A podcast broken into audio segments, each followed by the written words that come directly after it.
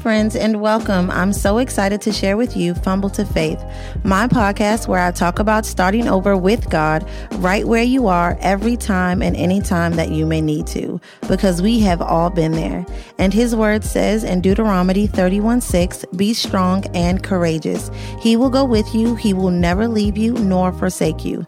I am your host, Ferrari, and I'm by no means a pastor, minister, or a faith leader, but I am a servant of the Lord, living in sin who one day decided to ask God for help and really take Him up on it. And I'm delighted to share my story and journey with you.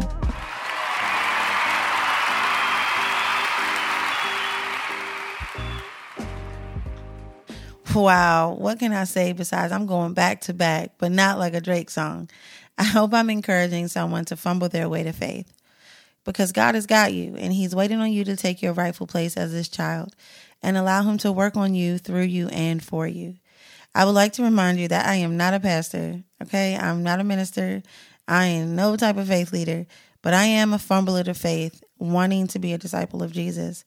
And if you're reading the Bible for yourself, which I am constantly encouraging you to do, then you know that you should also be a disciple. Please do not just listen to what I am telling you, but go behind me and anything that I reference from the word, read for yourself. I want to speak briefly about being a good parent because God is our Father, just like some of you may be earthly fathers and mothers. In the word, specifically in Hebrews 12, 6 and 7, it says, Because the Lord disciplines the ones he loves and chastens everyone he accepts as his son, endure hardship as discipline. God is treating you as his children, for what children are not disciplined by their father?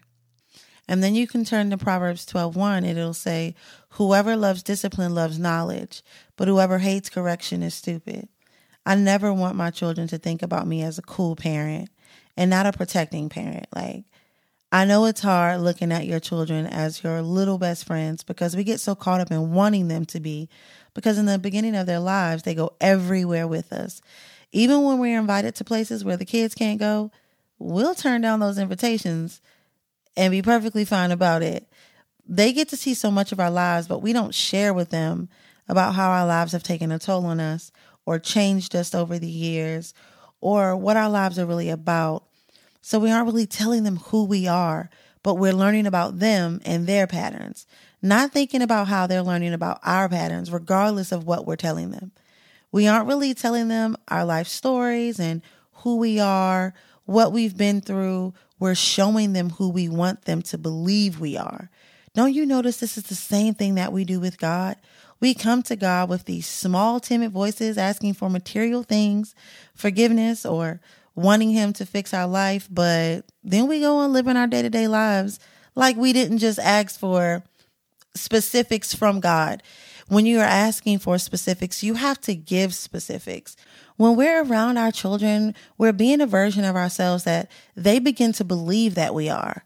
And then when life starts life in, we completely change. I've been in this place a many a times, and I didn't even know it half the time that I was being someone completely opposite of who I was telling my children I am or showing my children that I am. And I was always told that you can't tell your kids everything or they don't need to know everything. But I believe that's a lie because at some point in their life, you begin to talk with them about sex, right? And we sugarcoat it so it doesn't sound all crazy. Yet they're shown porn by every outlet they have in life, from social media to friends, and sometimes even in school. And then they begin to think about how we lie to them when it comes to that sex talk. You talk to your children about money and how they should have good money skills, yet pulling money out of the bank so bills aren't pulled out first, or overspending, maybe gambling away your money and using it on your own selfish desires, yet telling them not to do that. You're lying to them. You're lying to yourself. And if you think and or believe that your children hear what you say, you've got another thing coming. Most children do not learn by what is said, but by what they see. Everything you tell them only sticks if you're also doing what you're telling them to do. You know that saying of monkey see, monkey do?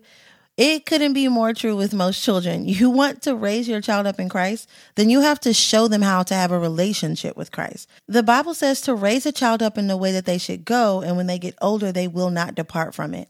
And that's Proverbs 22 6. How can you raise a child up in God's word if you don't know God's word? And if you are a child of God, then why wouldn't you want to continue to be raised in the way of your father?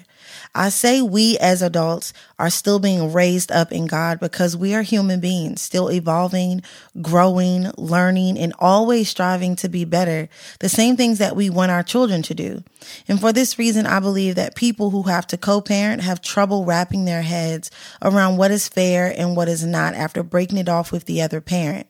Unless both parties are actively seeking to have a relationship with God, then your children are living in two separate households, learning two separate lifestyles, and there will always be conflict. The same in ourselves. Why do you think we have such a hard time following Christ? Because we are living in one lifestyle and longing to have another or wanting to live in another, but having the remnants or the residue of our old lives still hanging around. It makes it hard from the people who are still hanging around, family and friends that remind you that you weren't always a good person, etc. In 1 Peter 3, starting with verse 8, it speaks about suffering for doing good. You don't repay evil for evil, right? But then down in verse 20, it talks about how during the time of Noah, only eight people were saved through water. And this symbolizes the baptism that we now have to save us all and not to remove the dirt from our body, but for the pledge of a clean conscience towards God. So we can move on on living a better life and not feel the guilt of our old selves. Something I practice with my children is if there is something that I want to speak with them about and I don't know where to start, I try first to pray about it. It gives me a clear conscience in the conversation that's going to be had. Now I say this is a practice, meaning I have to keep working at it and make it a habit because years ago it hardly ever crossed my mind to pray before speaking with my children, but now it does. So I pray and ask God for the correct words, phrases, questions, and scriptures to go along with what we're talking about. And then I make sure I leave the floor open for questions because if they can ask questions, then they are ready for the answers, in my opinion. Now, I can say that if this isn't something that you've been practicing with your children, then it may be hard to start. But everything starts with the first step. And with God on your side, you're already starting in the right direction. The word says in Psalms 119, 105, Your word is a lamp for my feet and a light on my path. I also like to make sure that I'm always reminding my children to treat people not only how they want to be treated, but how Christ treated people and love them how he loves the church. It is very hard in this life and in the world, but being able to learn these small things to get you through the day to day life is it's exciting to watch as a parent and watch your child grow in their, their, relationship with God as you're growing in yours. And being a good parent is not being the cool parent. It's being the protector, the provider, the teacher, the comforter, the disciplinary, the helper, and all these things. The Bible tells us that God is for us.